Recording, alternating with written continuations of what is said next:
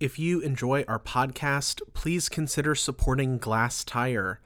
All of the money we raise, since we are a nonprofit, goes right back into our coverage of Texas's art and artists. Our coverage is supported thanks to readers and listeners like you. If you would like to contribute, you can do so at glasstire.com forward slash donate. Thanks so much and enjoy today's show.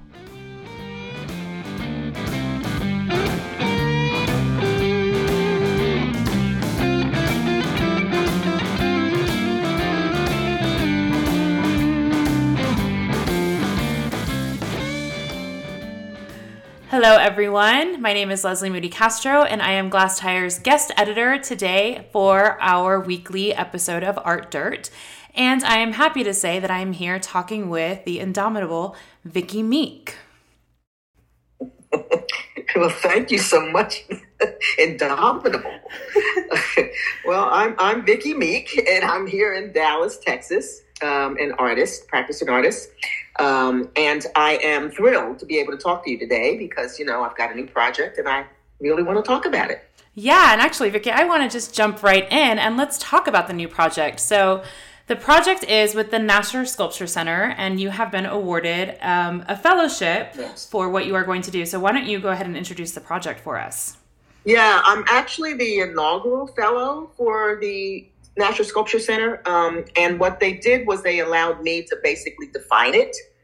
Um, and so I decided that I um, have been wanting to do something around what I ended up creating, which is the Urban Historical Reclamation and Recognition Project. A whole lot of words, I know. It should have, it should have a shorter title.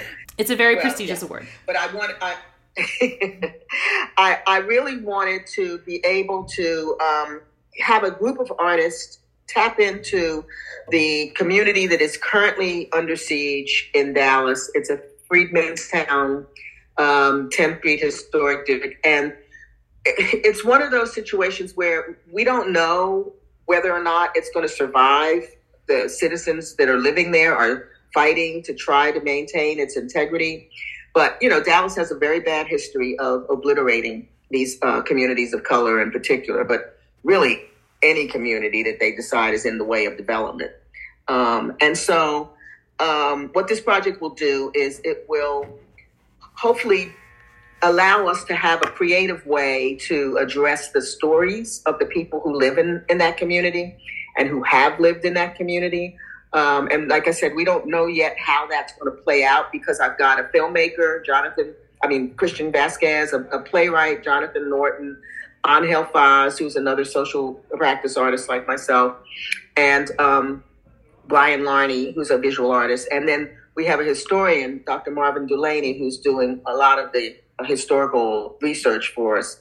But, you know, we don't know. The people may decide that they'd like to have their stories told in play form, or they'd like to have some murals done or whatever. We don't want to prescribe how it's going to play out. We want the stories to sort of tell us what should happen.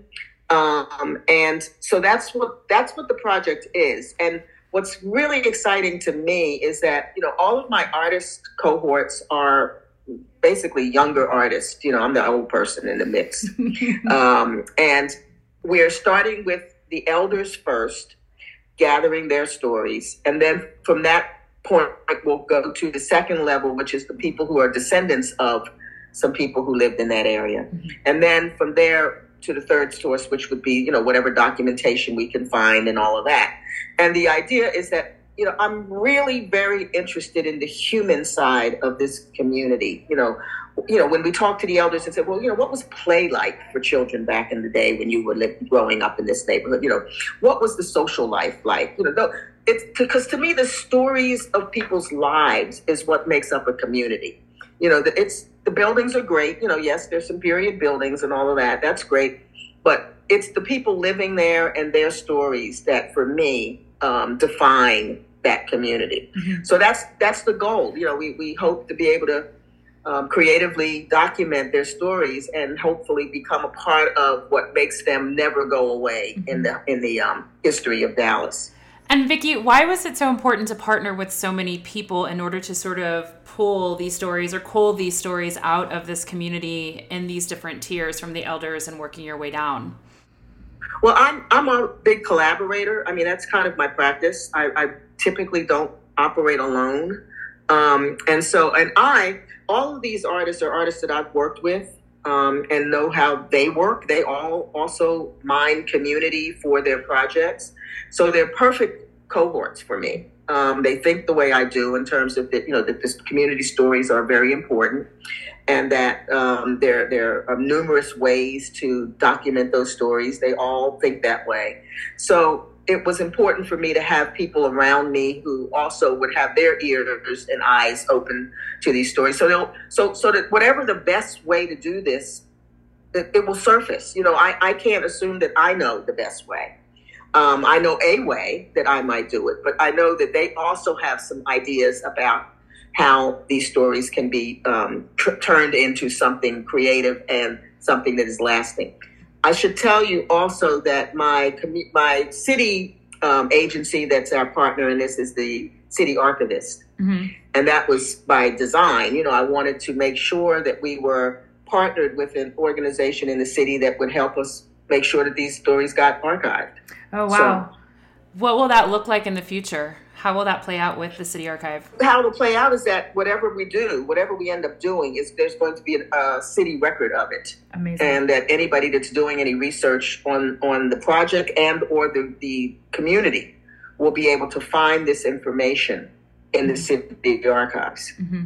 So just going back a little bit to what you said at the beginning, um, very briefly about how the city of Dallas is very good at sort of erasing communities. Um, why do you think starting with this location, this community in particular, is a good foundation to start with? And how how is the involvement of the Nasher kind of critical to this project and really important to this project as well? Can you talk a little bit about that?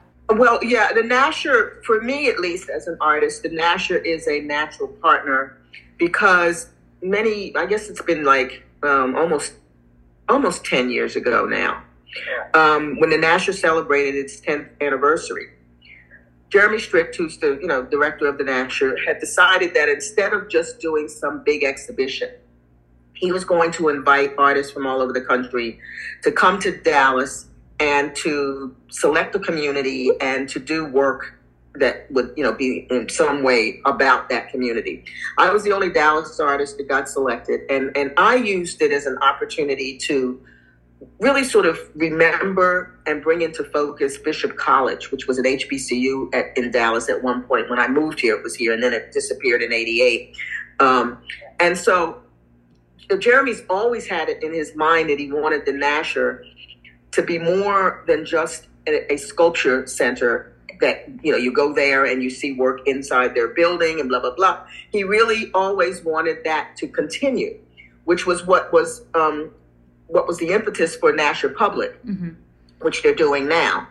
And so it was a natural fit to um, have my project, because I've done that thirteen years ago, what was it, twenty thirteen, when we did the tenth year anniversary.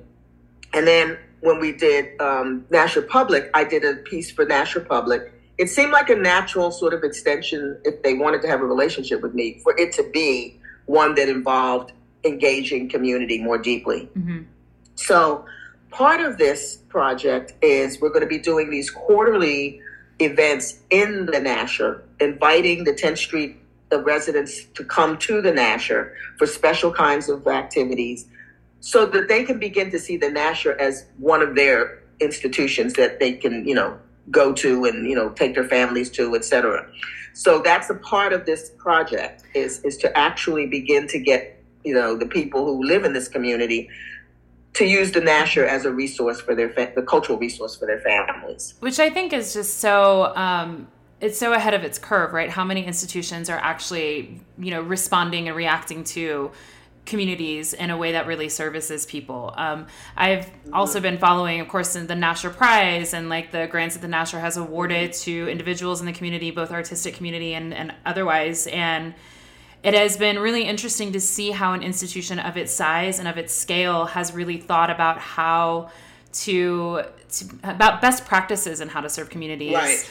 And especially mm-hmm. given the resources that it has, right? Most institutions don't do things like this. And so I think the partnership with the Nasher um, not only offers an institutional clout, which also comes, of course, with the resources in order to do a project like this, but the ways in which that they're offering their own facilities, services, and resources to the community is, is hugely important. Absolutely, absolutely. And I mean, you know, we, we know that we can't take any of that for granted mm-hmm. because, you know, the, the typical way that a museum operates is to do, quote, outreach.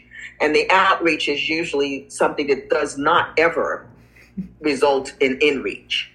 I mean, you know, that's just the way it is. It's very and true. It's very so, true. Yeah. yeah We've so seen this so many I was times. Very, I was very determined that that would, that would not be the way that we would proceed. It's that we want to be building a Um, clientele, essentially, for people from this this, this uh, neighborhood to become part of the Nasher family, mm-hmm. and they're and they're all on board with that. You know, so their their education program is now going to work in tandem with us to come up with the types of, of educational programming that I'd like to see happen when these folks come to the museum. Because one of the things I want them to do is to make sure that they highlight the African-American sculptors that are in the collection, that they understand that, you know, how how collecting happens and um, and things along that line, you know, that it's not, it's sort of like demystifying the, the, the museum for, for the residents, but then also getting them to understand how, who's in, in their collection that relates to them. There, yeah, there's this sort of like parallel learning process that's happening both within right. this community in Freedmen's Town, tenth Street, as well as the Nasher trying to understand what is in their collection and how to work with it with the community at the yes. same time, which is really important yes. and most institutions don't do that. Right, right. So that part of it is, that part of it I think is going to be very useful for, you know, both the community and the Nasher. Mm-hmm. Um, and then, of course, the other side of it is that we're hoping to connect to some other folks nationally who are working in a similar way with community. We have um, on tomorrow, we have um, our first Zoom monthly meeting, and we've invited the people from Kinfolk Foundation in New York to talk with us about what they're doing around A I and ways of documenting community that way. I met with a um, couple who um, are working in an organization, well, they founded this organization called Talking Eyes Media out of New Jersey. And they've done a lot of work around social justice and films and, and both films and um, um, print material as well as exhibitions and things of that nature. And so, you know, I'm really trying to sort of make sure that we're not operating in a vacuum mm-hmm. because there are lots of people around the country who are doing work in community to uh, for the same reason, you know, to try to make sure that communities have a voice. Um, and so that's that's the other side of it that will be a part of this project as well, is us beginning to sort of tie the the, the thread through mm-hmm. um, as far as the national scene is concerned and doing work around preservation of um, B I P O C communities that, you know, were historic but are now gone. Mm-hmm. And when you talk or about... going. Going, right. And that my next question actually is pertaining to that. Um, This community is going, is potentially going. Um, yes, there are remnants of it. There are histories and memories of it. There's um, oral histories, et cetera, which you are you are collecting. Um, and I think another thing that happens in, in community projects sort of of this nature is that there is the attempt to save. And how do you how do you see that playing out in this project? Like, is the goal to save the actual community itself, or is it to save the stories of the community and the archive of the community? Can can this? Well, I think it's. I think I, I think I would be presumptuous to think that we could save the community, especially given what I know about how Dallas operates. However, I will say this: that we are hoping to help keep the spotlight on this community, so any resources that can be brought to bear to help these people stay in their homes and what have you, we hope to be a part of that movement. And to that point, there's a um, press conference on March second that the tenth Street Historic, um, the tenth Street Residential Association, in tandem with an organization called R A O that's doing a lot of things around um, making sure that communities stay intact, to talk about the way in which these houses are getting burned to the ground in that community as a means of, you know, securing lots and what have you. So we, we are joining them in protesting the burnings and in urging the city to pass certain kinds of ordinances that will allow these people to repair their homes, stay in their homes. So we're going to be a part of that. Mm-hmm. Sorry, can you give us a little bit more background on what's happening in the community for the burning, for example, how the community, uh, how people are being displaced, how the city of Dallas has not necessarily been supportive? Just a little bit of background to talk about why this community is currently sort of diminishing. Well, it's a it's an area in the city. We knew that eventually that would be it would be tagged as, you know, a community for redevelopment um, because its proximity to downtown. Mm-hmm. And that it's right, like there's a train line, and and um, it's right off of thirty-five. Um, thirty-five was back in the fifties, came right through the community. That was the first, you know, destruction of the community, was when the thirty-five was built. Um, but then beyond that, you know, it's it's a community that is very convenient to downtown.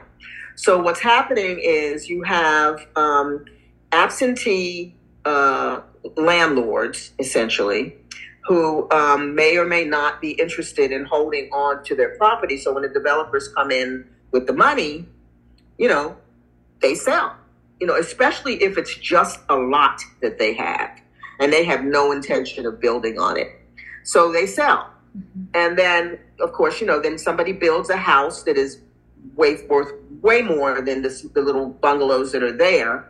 And that drives up the tax base. And that's what eventually makes people have to move, is they can't afford the taxes because the, the land value and, and all of that has gone up so much as a result of these houses being built that were like a half a million dollars in a place where you, they might have bought their house for ten million dollars, ten thousand dollars. Right. Um, so um, right now, um, there's there's these burnings have been happening where houses, and what one of the residents told me is that the houses that are burning are not houses that are insured. And that's because they don't want anybody to have resources to rebuild. The idea is to get the lot. Um, so these houses are burning mysteriously. Um, and then the lot is available. And if it's an absentee person who's not been living there anyway, it's to their advantage, if the house is burnt down, to just sell the lot to the developers.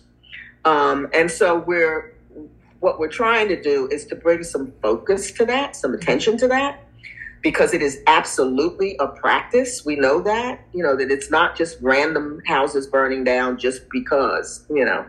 Um, one of the neighbors said he saw two guys go into this abandoned house, leave very quickly, and the next thing he knew, the house was on fire.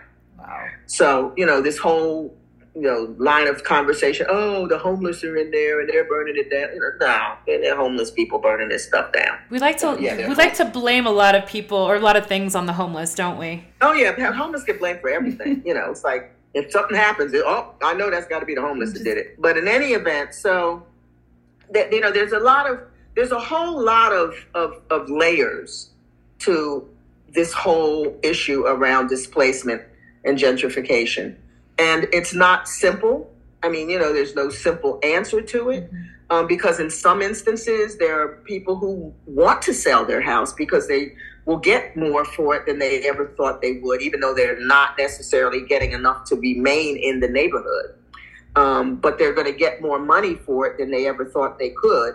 And so some of that's happening. And then there are those people who really don't want to leave. Uh, but the taxes are going to go up.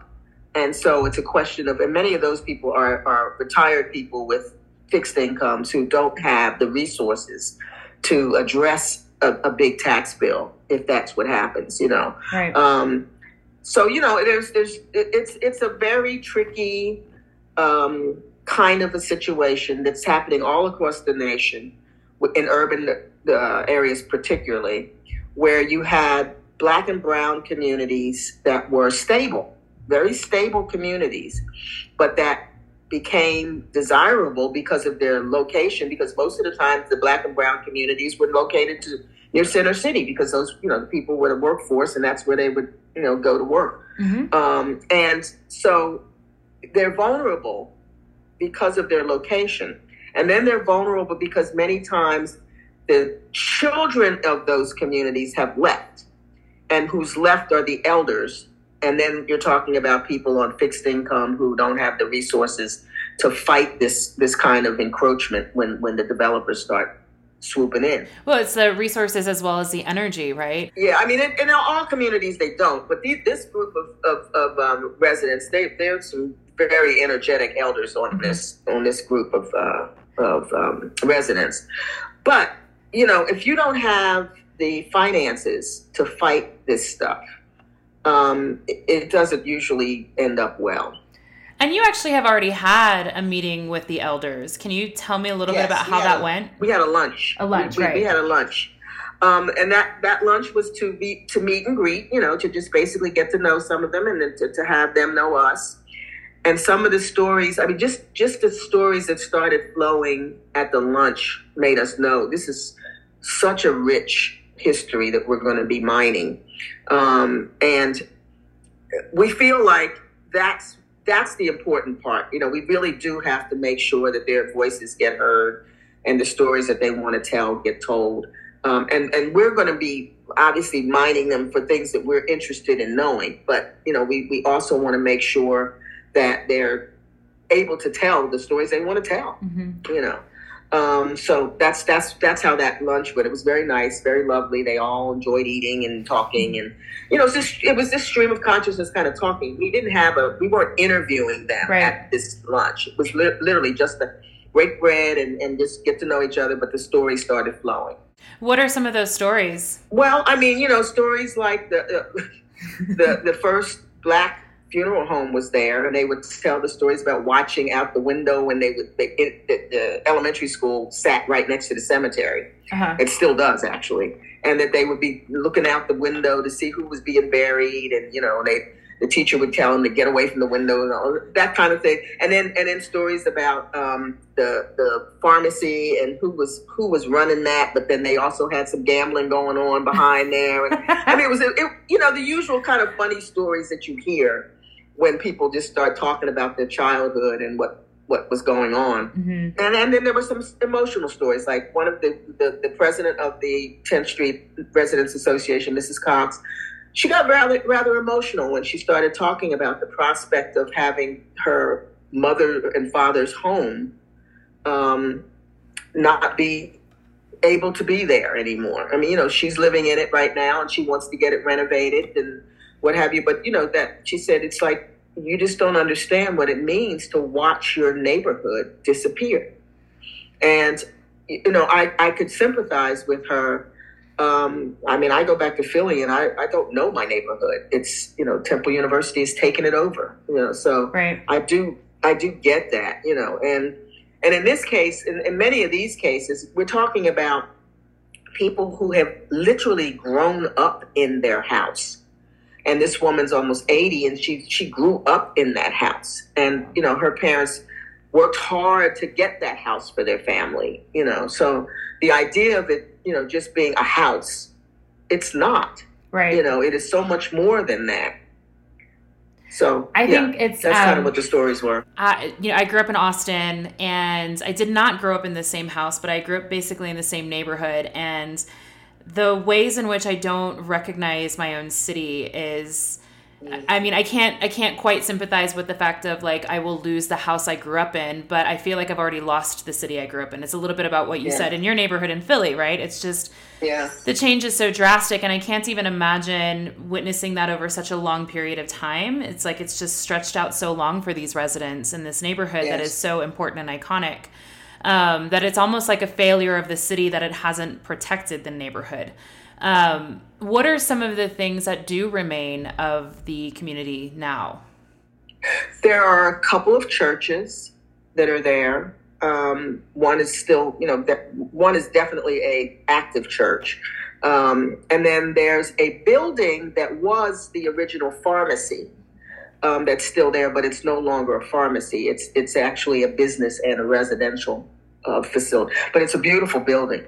Um, and there are lots of houses. I mean, you know, many of the houses are the original houses. So um, there, there are lots of structures that you can see how it used to be. Mm-hmm. Um, but um, I, you know, I don't, I feel as though, because it's been designated, I mean, it, it is, you know, state designated as an historic district, that automatically should mean the city should be putting resources into preserving it, as opposed to helping developers obtain that, you know, those properties and changing it overnight. You know, that that should be the, once that happens, that should be the end of the conversation. It should be, now we've got this historic district, let's see how we can protect it and, you know, make sure that those residents get what they need to stay there. That's mm-hmm. that's to me how it should function. That that is not how it functions. So, I mean, it's going, what we'll have is we'll have a marker. Yeah. And everything else will be gone. Yeah. You know, the situation in the city of Austin is the same. You know, the the city gives so many tax breaks and, and breaks in general to mm-hmm. corporations and real estate development. When, but when it comes to the local community or the local things that could really like claim a stake in the history of Austin, it's almost hostile to it. And it's frustrating. Mm-hmm. Um, mm-hmm. And from one that comes from a community um, of people of color and is working in an arts organization and works in the arts in the city, to see that division is just, it's, it's really, it's unbelievably frustrating to, to understand the hostility that the city has towards that. And so the city of Dallas is, is no different, and probably far more hostile, if I can say so. I mean, my experience since I moved here in nineteen eighty is that developers run this city. Mm-hmm. And so, you know, whatever they want, they end up getting. Mm-hmm. And it's rare that that's not the case. Um, so, you know, I, I, I'm I'm hopeful, but I'm also realistic. And I understand that, that this may be an uphill battle, um, but it's certainly one worth fighting. Mm-hmm. And, um, you know, the, the community there is fighting to try to keep its integrity. Mm-hmm. And, you know, we'll, we'll, we hope to be a part of that fight. Right. I also think it's what you just said is really important when it comes to a project like this, to be realistic. Um, mm-hmm. You know, there's only, you can't, like you said earlier, you can't save a community, um, because that's, that, that implies a whole host of issues that are completely out of your control, that, Um, it's also a community that you're not necessarily from. So there's complexity in that as well. Um, I think in projects like these, the ability to be flexible and to be malleable to the direction that the project takes you is also incredibly important. Right. Um, can you tell us a little bit about how that's already started to happen? Because I think that I think that this was actually supposed to launch sooner, if I remember correctly, sometime in January. And now, well, well, it has launched. It's been doing so a little bit slower than expected, which also happens. Yeah, well, we, we launched in, in January with the meet and greet, mm-hmm. but Um, we we quickly figured out that we really need to um, we need to feel this community out. We need to, you know, make sure that we are talking to the right people and, you know, hearing the stories that we need to hear. Um, we have um, well, you know, it will end in February of twenty twenty-four. So we have, you know, that length of time to to. make sure that we figure out what's happening and do, you know, do something that, that documents what we're talking about here. But, um, you know, I, I, I had always figured that the project itself would determine for us at what speed we needed to move and how we needed to move within community. Um, because I think it's always a mistake if you go in with a preconceived notion of, well, this is what we're going to do. And it's like the, the community will dictate to you how you should move within it and what you need to be doing in order to honor it. So, you know, that's the kind of that's the kind of way I've always worked, is that I've always been responsive to the community rather than thinking the community ought to respond to me. Mm-hmm. Which changes the nature of the project. I mean, that's, Absolutely. that's the difference between what is a successful community service-based, social practice-based project versus a sort of colonial mentality of coming in and shifting the entire narrative. You know, granted, I'm, I'm so glad that the Nasher is doing something like this, because I think that the, this is something most any institution should do, all institutions should think about doing. But especially if you're coming into a community with the backing of the Nasher, right? Like on one hand, the institutional backing and the sort of art world, the grand narrative of things, yes, is wonderful and important. But on the other hand, if if the if this community has already been isolated, and if the the Nasher is already sort of, you know, disconnected from them, then having that big I institution come in can also be really difficult to navigate, right? And so it's right. That's another area where it kind of puts another layer of complexity into things as well, where where, like you said, like it's it takes it takes the community guiding the projects and not the other way around. Right, right. And that's, I know for many artists, that's a hard one to do because they're so used to going in with a preconceived notion mm-hmm. of what they should be doing. Mm-hmm. And that's, I mean, I've never quite worked that way. So it was easy for me because I did so much work in um, arts administration around community engagement. And I, I have never, you know, basically said, oh, this is how this will work. I've always been one to listen for the community to to, to sort of tell me how it will work and then respond accordingly. Mm-hmm. So that's that process for me is not difficult. And actually for the artists that I've engaged, it's the same with them.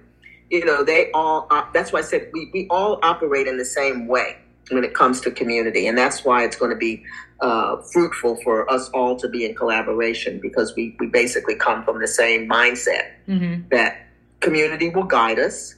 And then we will determine from that guiding which direction we should move and how that means we'll, we'll end up responding to it. Mm-hmm. So um, I'm, I'm very hopeful that the, um, that I'm hopeful that we don't have some major calamity um, happen in terms of, no, but, you know, in terms of the community really losing a big battle with these developers and, you know, next next thing you know, we don't have the same dynamic going. But right. But I'm thinking that that we're going to start, well, first of all, we're going to start our interviews with the elders um, shortly. That's that, we're about to schedule those. And then um, once we start sort of culling through those interviews and say, okay, now the next thing we want to do is we want to talk to some of these folks whose people grew up here, mm-hmm. uh, but they don't necessarily have the same depth of ownership as the elders. Um, and then we can figure some things out. Yeah. You know, so I'm figuring, by, like we're hoping to do a, a Juneteenth uh, event in collaboration with the tenth Street Uh, Residents Association. They do a cleaning of the cemetery and they want to do like an old-fashioned Juneteenth event. So we want to become the cultural arm of that. Um, and, you know, originally we were talking about, you know, maybe we can do this and that. Yeah. But, you know, I said, no, we're going to wait. Let's see what they do. And then let's just be a part of what they do. Because that makes more sense to me than trying to bring something into the community that we've decided sounds real groovy and, you know, the community might go, well, I don't know what that is, but you know, totally. it's, it's better to just be a part of what they're already doing. Right. And just, you know, just figure out a creative aspect of that. So right.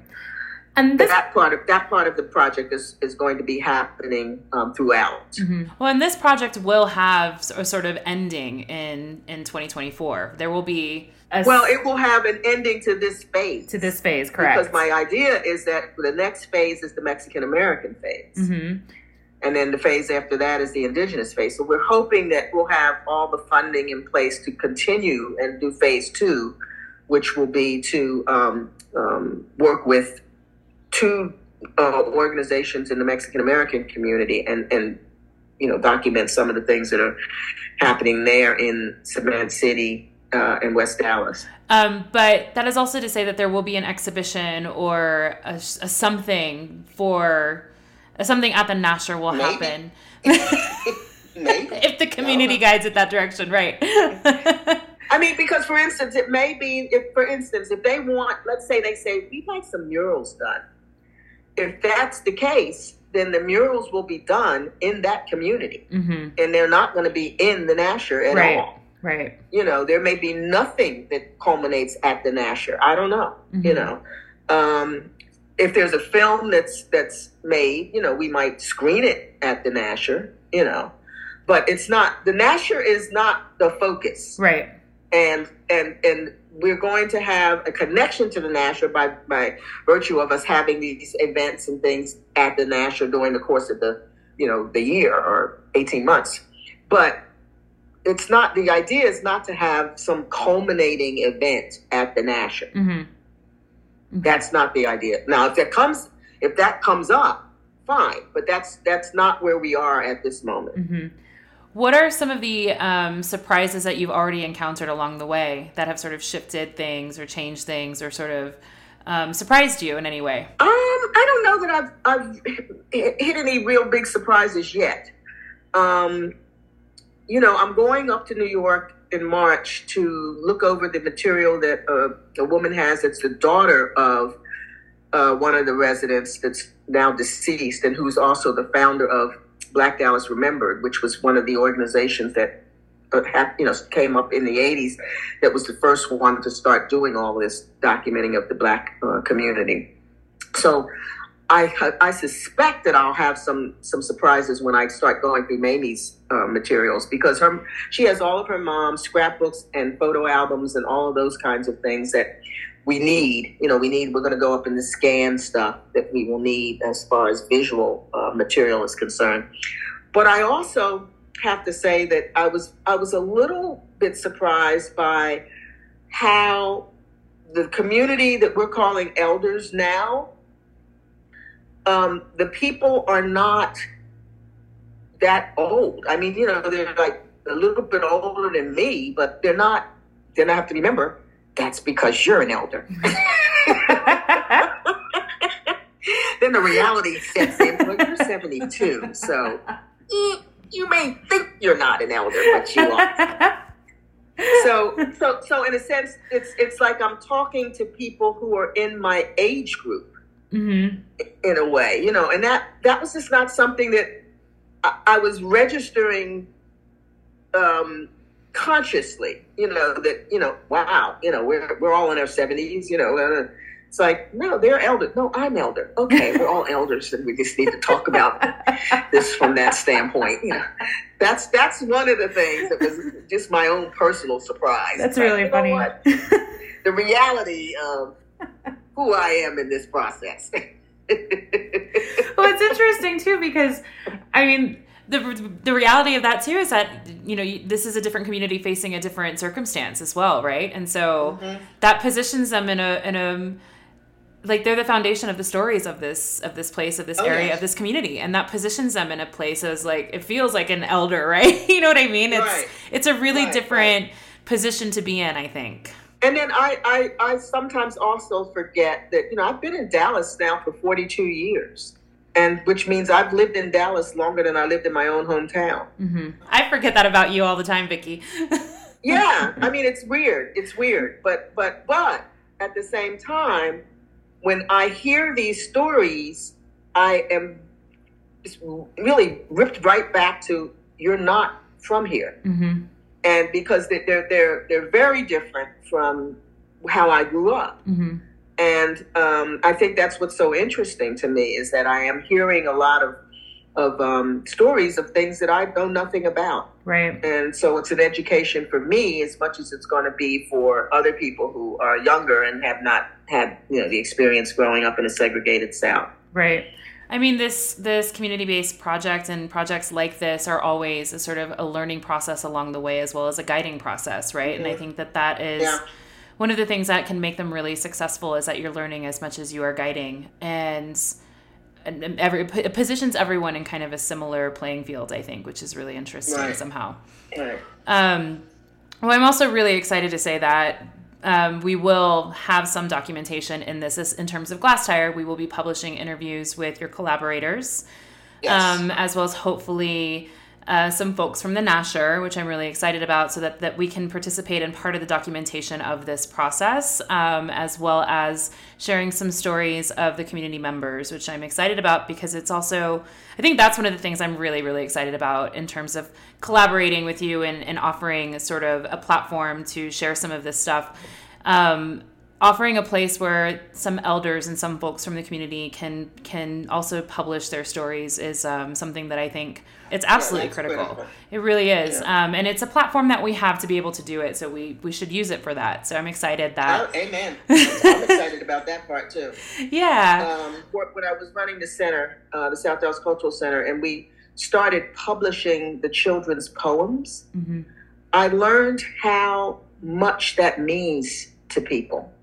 That just having documentation that you were here, yeah, you know, is so important to people. And um, and I don't take that for granted. You know, I know that whatever we do is is part of that whole idea of making sure that history knows that these people were here and they mattered. Right, right. And I'm I'm thrilled that we can be a part of that as well, because that's that should be our role in our state and in the arts community and beyond that. And so, yeah, you will be, everyone, you will be reading more about this project in the coming months, and we will learn and grow with it and see how it evolves and and how it comes to fruition, essentially. We'll all do that together. All together, exactly.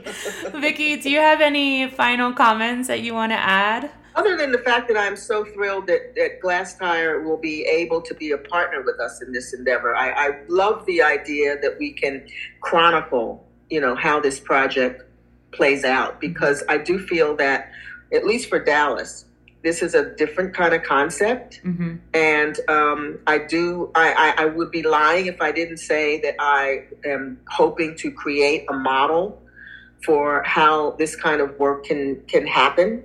And, um, you know, Glass Tire is going to be a part of that model. You know, and when we were talking about doing this, um, we both kind of came up with the same, we were really excited about the, the same person, which is Kara, Karis Adams, who mm-hmm. uh, is from Dallas, right? And and now right. does not live in Texas, but is from Dallas, respects you, knows you, is someone that I adore, um, and who I've loved having as a contributor and writer during my tenure at Glass Tire. And so it was like one of those things where everything just really fell into place. Um, mm-hmm. And it's, and Karis is such a lovely order. Exactly.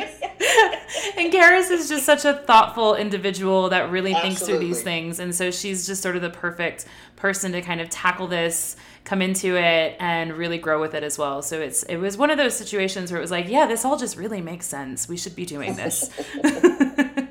Perfect. Perfect. Vicki, thank you so much. Don't go, Don't go anywhere yet. Don't go anywhere yet.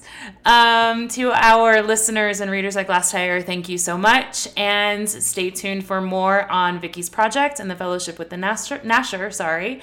And go see some art.